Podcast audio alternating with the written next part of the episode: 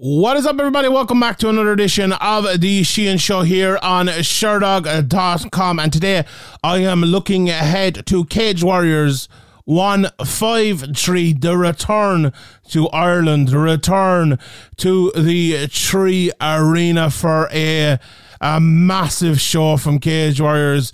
You know, some might argue that this is their biggest show maybe since the last time they were in the Three Arena in terms of importance and all that. Now they had big shows with Paddy Pimblett and big shows in Liverpool, and you know those Wembley shows are massive as well, but I feel like Ireland is the hotbed for mixed martial arts in Europe at the moment, and I think this is a massive card because you look at this, Cage Warriors have another card coming up later in the year.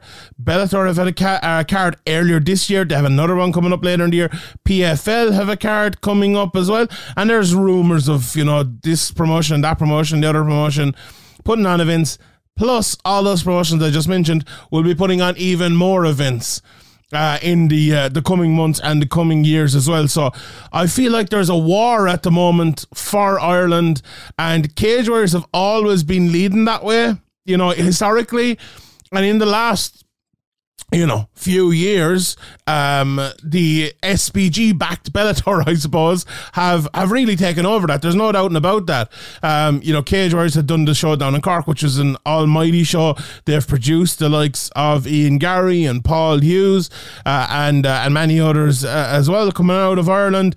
But I think they've, and you know, maybe I don't want to put words in their mouth, but I think they should be viewing this as their chance to kind of to recapture the land, for want of a better phrase, I suppose. And I'd be interested to see how well this performs. I'd be interested to see the crowd, how many people are there, because the last Bellator card we were at, it wasn't a sellout, and I believe Cage Warriors aren't opening up the whole arena either. I think it's going to be the half the arena, but I'm obviously a bit out here. We'll see how tickets go. We'll see how it looks on the night. So it's getting, you know, we all may think, oh yeah, 9,000 people are going to show up in Ireland, but it's not always the case, and you have to put on, you know, the cards to draw them. Now, I want to be honest with this Cage Warriors card, because there's two ways of looking at this, and I equally believe both of them are true. I think it is a brilliant card, and I think it's a disappointing card as well. I feel like when you go into an arena like the Three Arena, where it's, you know, 9,500, 10,000 people, and you're Cage Warriors and you're fighting against all these other promotions, you have to go big. I firmly believe that. And they haven't gone big. They've put on some very, very good fights. But when we were looking at this card, you know, obviously me and Ireland covering it a lot more than, you know, anyone on planet Earth, let's be honest here. I was thinking, like, this is their biggest show. Like, they do like good arenas around the UK and other places, even, you know, coming up to, I'm sure, in Belfast and in Ireland and down in Cork. But this is the big time here. This is the big time. And when you're going to the big time like this, I was thinking, so you have Rhys McKee, obviously, who's headlining. We'll talk about that. You have Paul Hughes. What's the story of Paul Hughes? Who knows? He's not on the card. He is their champion. And Caelan Loughran, coming out of Ireland now as well, is fighting for the bantamweight belt in Rome. And they're not putting it on this card. So I was very surprised with that. I think a lot of people were disappointed. And I think a lot of people are kind of thinking, well, you know, if they had absolutely stacked this card, I'll go to this instead of Bellator, I'll go to this instead of PFL. And I do think the Cage Warriors have like a massive kind of underground fan favoritism, even over Bellator and over PFL. We'll see what, obviously with PFL, it's going to be very new, and we'll see what fighters get on that and everything. But I don't think they've taken advantage of it. I really, really don't. And as I said, this is not a bad card. It's a very good card, in fact, but they should have made this a mega card. They should have made this nearly a Night of Champions sort of thing, in my opinion, and they didn't. Now, you have to look after all the other cards. It's not as easy as that either, like who's injured, who wouldn't be ready at that time, in fairness. But I think when you do that, when you sign up to fight in a big arena, when you sign up for an event like this, you have to stack the deck, and they haven't done it. And they haven't, and that's, you know, that's a little bit disappointing, I suppose. But however, we will get to the card itself, and you know what we are left with is still a very, very good card with a lot of brilliant fighters. I think to me, there are three absolutely outstanding fights on this card. Obviously, the main event between Rhys McKee and Jimmy Wallhead, James Sheehan against Oban Elliott.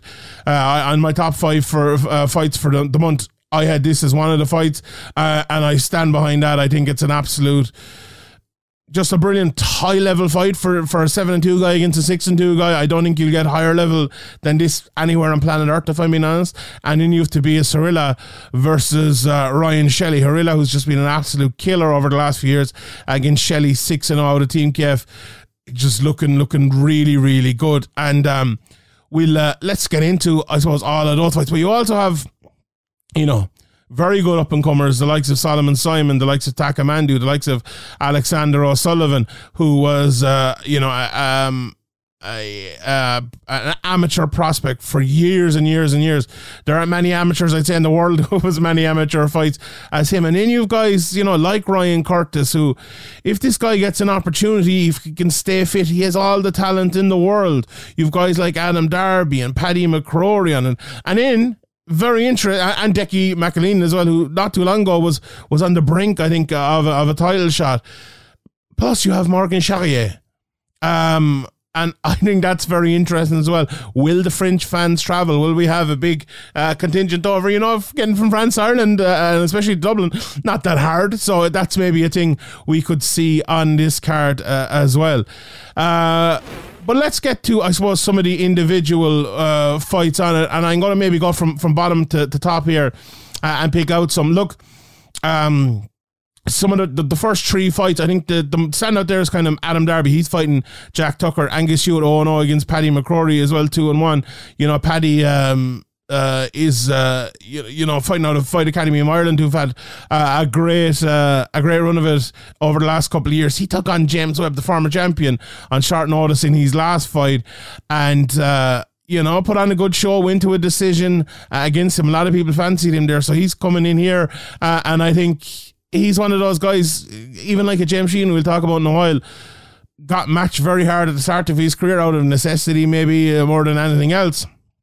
And you could see a big step up from him here over the next couple of years. So look forward to that. Kyle McClurkin as well, and Owen Williams. You know, one of them will probably win and go on, and one of them will probably have to go back to the local scene and win a few fights to get their way back again. But Adam Darby, as I said, against Sean Tucker. I feel like anyone who looks at Adam Darby and watched him at his weight class, who's 1-1 now, lost to Mushal Aslani in his last fight after 20 seconds, got heavily knocked out in that fight. And that can happen to anyone. Anyone can get knocked out in 20 seconds, flash knockout. He is a guy who I watched in that the first fight that he had against Dorian, Cage Warriors 140, and you're thinking, he's very, very, very green, but very talented, you know. And he's a guy who, fighting out of Team Ryan, and now he's the likes of Neil Seary and Andy Ryan and Paul Redmond, I suppose, working in the background with him. He needs those type of lads to take him to that level, to improve his game. He's big and tall for the division. He can jab well. He has some good shots, and you know, one of those guys as well who fought in the IMAFs, I suppose, served his time, had kind of 12, 13 fights there, fought some good lads there, the likes of even John Byrne, who's been around for a long time in Cage Legacy, but he's fought in the Cage Warriors Academies as well. So he's done it all. He's done the kind of the fight night ones, but he's done the IMAFs as well, and I think that will stand him. So this is a big fight for him here, coming in against Jack Tucker, who's a similar, you know, 1-0, fighting out of Wales, and this is his big step up, I suppose, to fight on Cage Warriors. He's another guy who's done the same thing. You know, he's fought on the IMAFs and fought on, I suppose, the Cage Warriors Academy shows as well. So big opportunity for both of them here to open the card.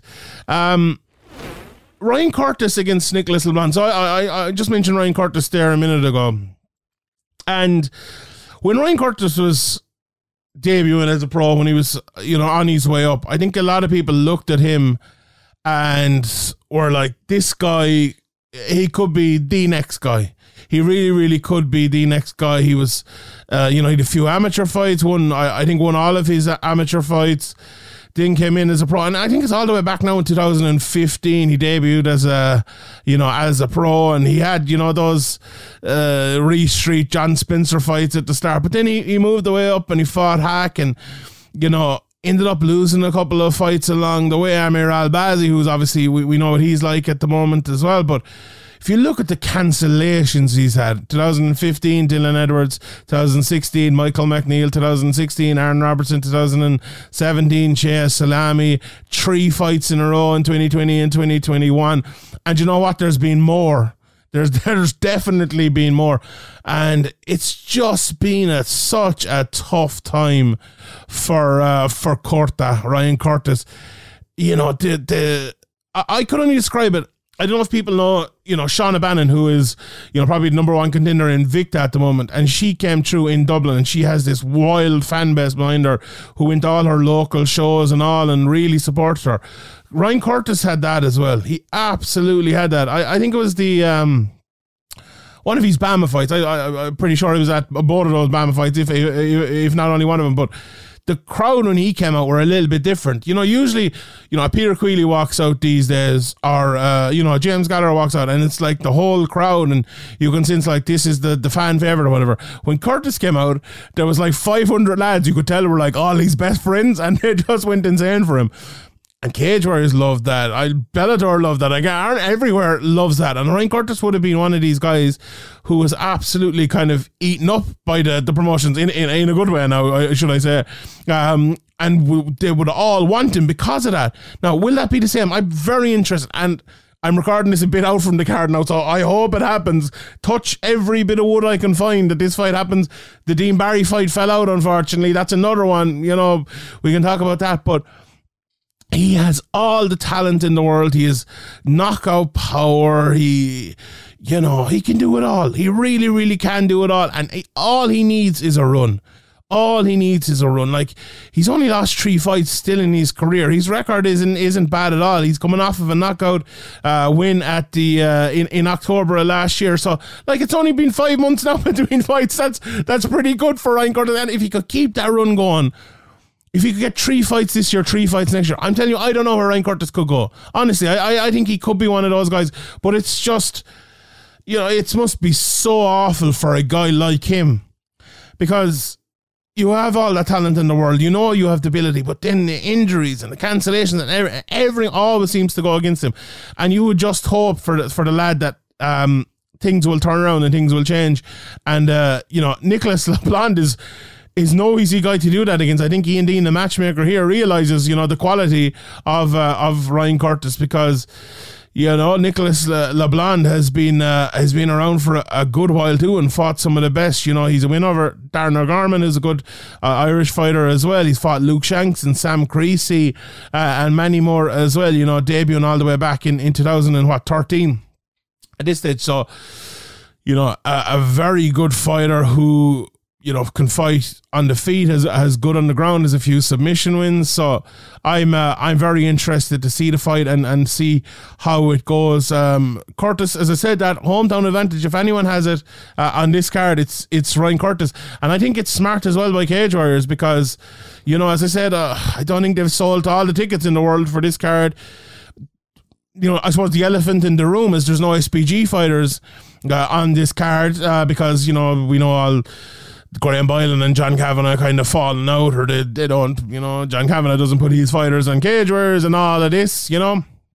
So the fact that the kind of the lack of dubs, I suppose, on the card. Now, they have obviously the Team Rhino guys, and they have the Team KF guys, but I think Ryan Curtis will definitely help in that part as well, especially if he still has that fervent fan base that he once had. Another guy I suppose you could put on maybe the unlucky realm is Deki Makalainen, who's fighting Wasi Adesina coming in here. You know, Deki now 13 fights deep into his career, and, you know, another guy who's had some tough losses, but also cancelled fights, and even that draw with Kieran Lister. Well, in a great performance, he was on the brink, I think, of fighting for the lightweight title at the time. You know, he'd beaten Adam Ventura before that, and he was, you know, if he'd won that fight, it would have been a 3-fight win streak, but unfortunately he's lost a couple since then, finished in both of them against Stevie McIntosh and Tobias Harila, who we'll talk about later on. But I feel like you look at Deke McAleen, and I know he was kind of given out to me before that. I was talking about him as, you know, a guy who's really, really good on the ground. And he was always kind of saying, well, I want to keep the fight in the feet. Lads keep taking me down, so I have to be good on the ground, which is absolutely fair enough. But for his body type and his size, like, I think his jab is pretty good, and his he can hit and he can finish on the ground as well. It just, I think sometimes with Deke, I think Anthony Pettis did the same sort of thing, where he's kind of happy, not happy, but he's willing to fight someone else's fight. He's like, right, I'm going to fight anywhere, and I'm happy to do it. Like Pettis, it used to frustrate me so much when he'd like, oh, you want to push me back against fence? Grand, push me back against the fence. I'll catch you in a guillotine. And now he did, Pettis did often. Deke has as well. He's got lads in rear naked chokes and the whole everything, triangles and the whole lot. But also, like, that will not work every time. That's a kind of a 50-50 strategy, I think. And it's grand to back yourself in these positions, especially if you're put in these positions. Absolutely, you should. But I feel like Deke is one of those guys where if he could take the initiative a little bit more in fights, I think it could really go well for him, because he has the skill set. You know, he has a lot of the skills, all the skills to fight his way to a Cage Warriors title shot. Coming off of 2 losses now, it's going to take a while. You know, it's going to take a while to do that. His opponent, Wasi, I don't know a lot about him, to be honest. This is his first fight on Cage Warriors. He beat Glyn McPhail last time out, so he must be good. You know, he lost his first 2 fights of his career, but he's won 4 in a row since then. I think 2 or 3 of them by knockout, so interested to see how this one looks on the night. But a big opportunity for Deke as well, and you know, I'm glad to see him on this card. He's one of these lads that I think a lot of Irish fans have a lot of respect for, and they'll be interested to see him on this card. Taka Mhandu against Benoit Blanc then, the first of the Team KF fighters on the card. Taka, you know, a really good fighter. He went out and he was fighting in EFC, and I think he went 1-1 out there. He came back and he had a fight here on the local scene, and then signed with Cage Warriors along with a few of his other Team KF teammates. And you know, he's one of these guys that I think you ask Chris Fields about him, you think if he puts in the work, if he puts it all together, he can be a top fighter.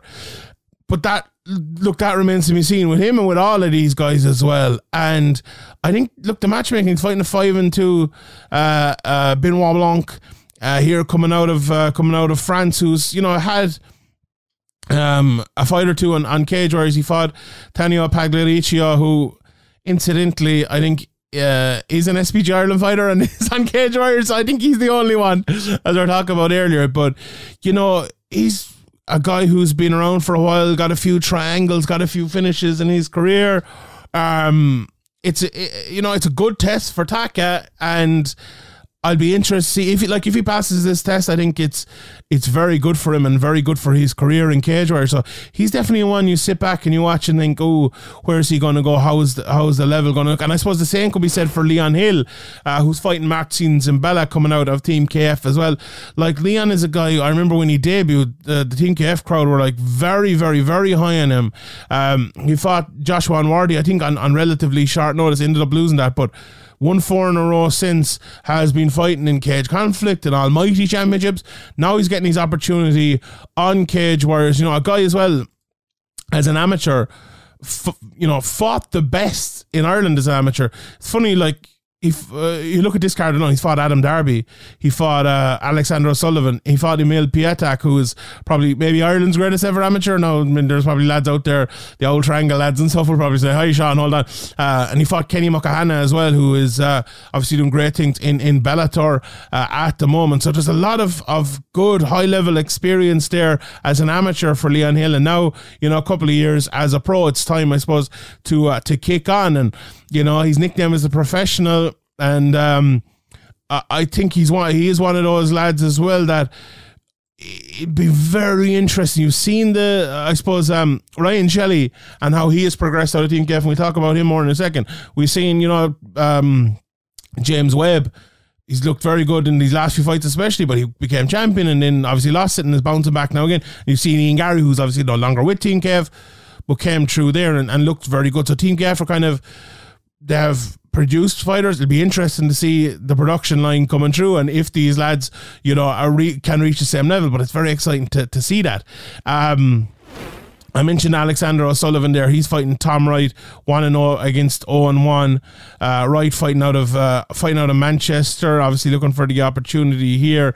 He had one fight over in Aries, you know, a long amateur career as well, fighting 7 or 8 times as amateur. Maybe not that long, but definitely not as long as Alexander O'Sullivan anyway, who.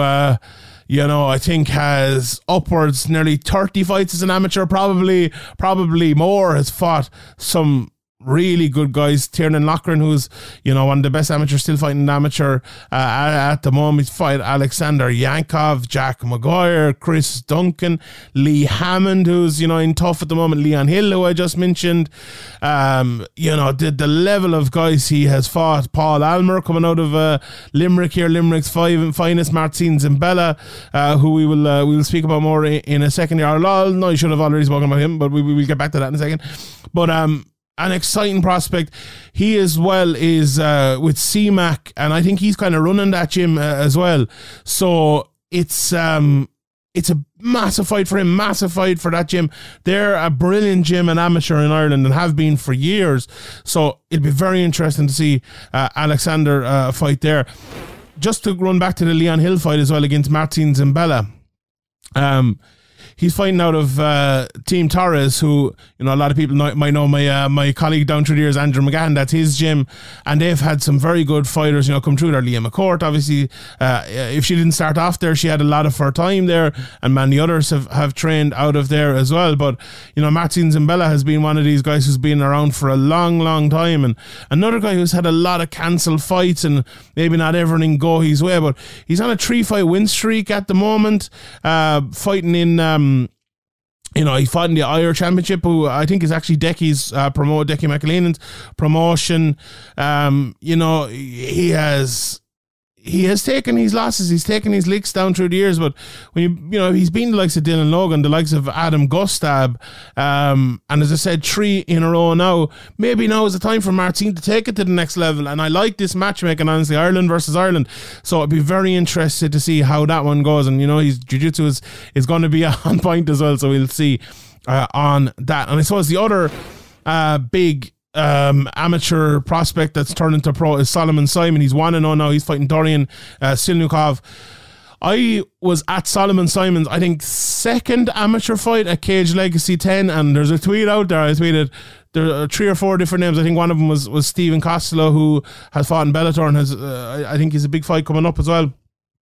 But I remember I pointed him out as one a guy to look at going forward, and he's fighting out of Waterford, but I think he trains a bit out of, it's Team Rhino Waterford, so you know, Team Rhino in Dublin as well, with Andy Ryan and Neil Syrian and Redzer and all of those lads. And honestly, like, he's fought a lot, he's won and he's lost as an amateur, he's experienced it all. And honestly, like, I speak about it a lot with the likes of Makayev and the likes of even Alexander O'Sullivan and other people as well, that experience you gain as an amateur by having lots of fights. I really think those guys are look at Christian Leroy Duncan gone to the UFC now. I think it's really showed that experience as an amateur massively helps, and I think for Solomon Simon that could be the case for him as it goes through. Like, even look at a guy like Palahan, you know, you take your licks as an amateur, you take your losses as an amateur, and then as a pro you head forward and you go. And Solomon Simon, you know, he's a very good striker, a good all-round fighter. He can wrestle, he can do it all, and I'm interested to see what new facets maybe he's added to his game as he goes into the pro ranks here. So very excited to see him as well. And before the top 3, Morgan Sherry is on this card as well. Now, by the time this comes out, I think Morgan might have a new opponent. I believe they're looking for a new opponent for him at the moment. But whatever the case is here, it's a massive fight for Sharia, because I mentioned Paul Hughes earlier. Like, what's happening with Paul Hughes? Like, is Paul Hughes going to the UFC? Is he going to defend his title? Who knows? What's happening with Jordan Vucinic? Oh, not what's happening with Jordan Vucinic. We know what's happening. He just won a fight. I think they actually announced him for the upcoming London card as well. So we know what's happening with Vucinic. Those are the two guys right up near the top, and we'll talk about Adam Shelley here as well in a second. And I'm sure there's a couple of other guys as well, but. You know, James Sheehan, and they were obviously he was supposed to fight Sharia last month, and it didn't happen. Sharia, I think they're obviously, you know, they're paying him a lot of money. He is this star. If people don't know, he's a massive YouTube star over in France, and he would bring a big crowd with him. And he's a good fighter, but like the only two losses he's had in the last, I don't know how long, 4 years, is to Paul Hughes and Jordan Vucinic. Both of them. Close, one a majority decision, one of them a split decision. I don't think anyone would have any problem with them making the Jordan Vucinic fight again. I don't think anyone would have a problem if Paul Hughes decided to vacate the title and go to the UFC or whatever he's doing. If they made the Sharia versus Vucinic fight again for the belt, I don't think anyone would. Maybe a few of the fighters in that weight class, but he needs to win this fight because he's only on a 1-fight win streak. Cancellations all over the place. You know, and it looks like another cancellation again. Is the fight going to happen? Is there, you know, it could be already cancelled by the time this comes out. Check it out on Sherdog.com. We'll see if it's there. Check out my Twitter. I'm sure I'll update it over there. But Marcin Zembala is one of Cage Warriors' biggest stars, and you'd hardly know it sometimes because he's, you know, he's had such bad luck, I suppose, with a lot of things. So I hope he can get on this card. I'm looking forward to seeing him. I'm a big fan of Zembala. And, yeah, let's see. Right, those top three fights. Harila against Shelley first. Tobias Harila, if anyone hasn't seen him, just go on Fight Pass and just look at one of his walkouts. He's an absolute maniac. He puts on this big, like, clown helmet, and all Burke Reicher absolutely hate him. And he... You know, he walks out and then he just walks you forward. You know, some fighter said, you know, I'm going to come on, I'm going to walk you forward. He does it. And win or lose, he does it. He against Samuel Bark, he got absolutely flattened with a knee. Against Decky McAleen, he just walked him forward. Against Damon Wilson, he walked him forward. Aidan Stephen just walked him forward and beat him. Gomis, he walked him forward, but Gomis just ran around him for 3 rounds. And Ryan Shelley it's a massive test for Ryan Shelley because can Shelley do what Gomis did? Is what I wonder. Like, because Shelley is. You know, he comes out of that traditional martial arts background with the Taekwondo, if I'm not mistaken, as does his brother. Another guy who's looking to get back on the card, he was supposed to fight Dean Barry, was Adam Shelley, so hopefully he'll be on the card by the time this comes out as well. But can Ryan Shelley, I suppose, play that outside game and get away from the pressure?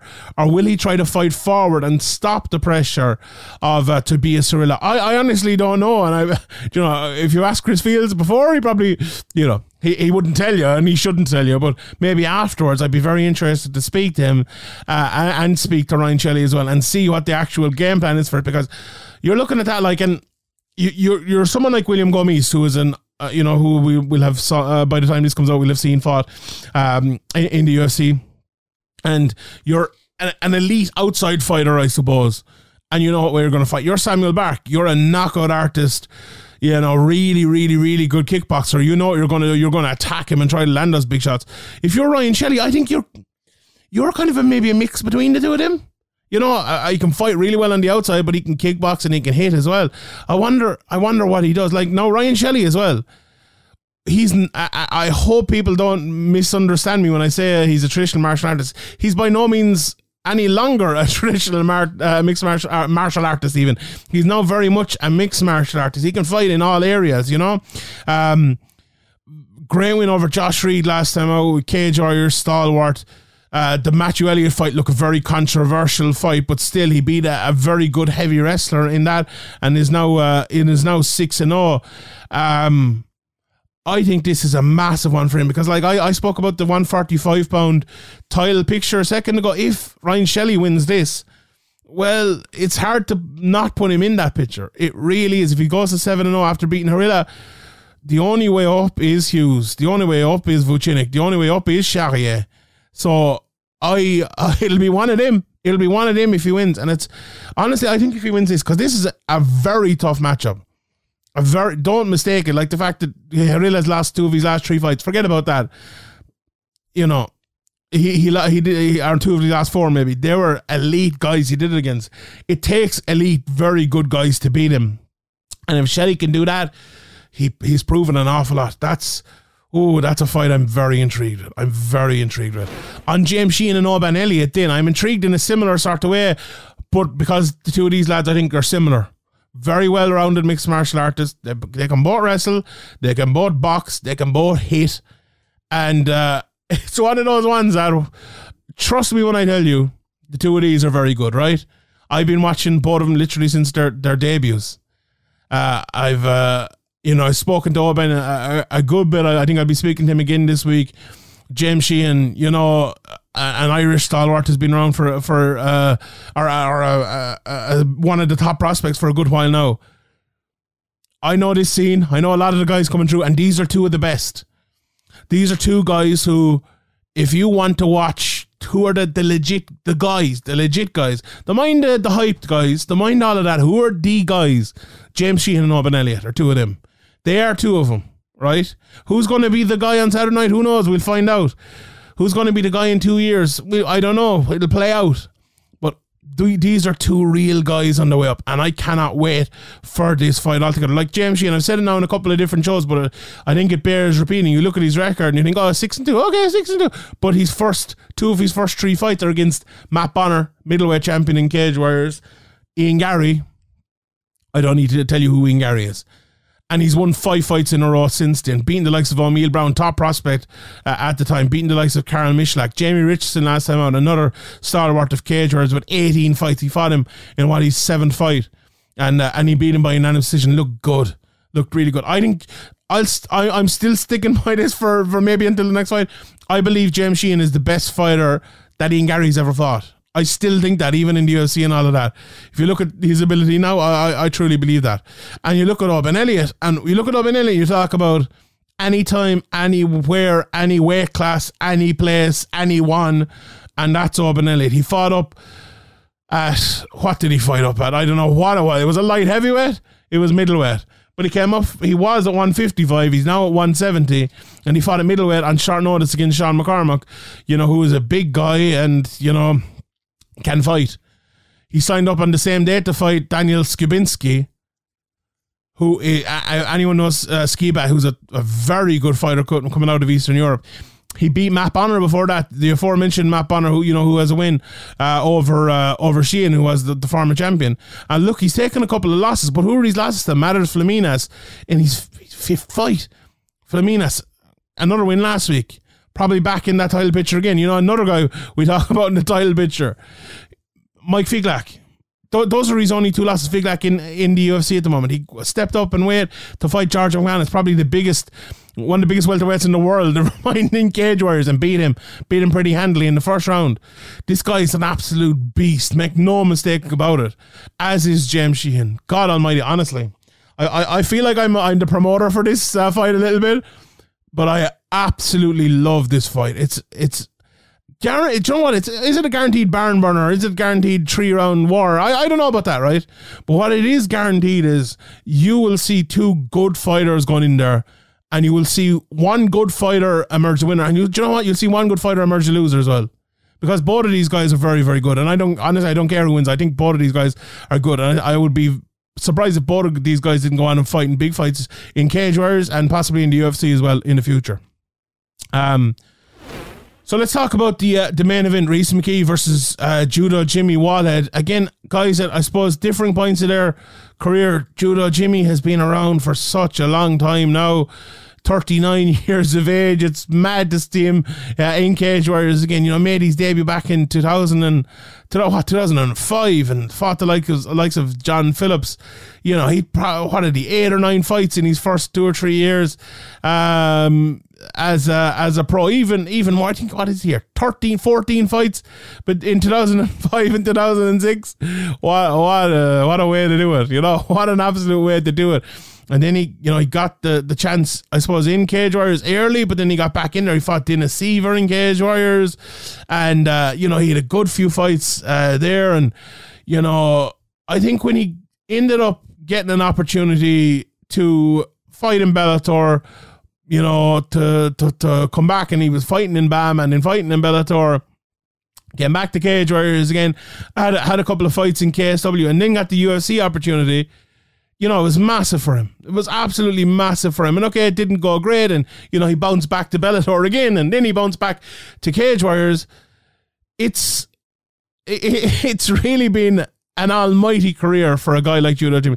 Like, I think there's a lot of lads who you would respect who were on maybe a similar trajectory, but maybe say like a guy like Jack Mason, a lot of respect for a guy like him who maybe didn't, you know, rise up the level, or say like a Lewis Long, I think another guy who's now got an opportunity, I think, in Bellator as well.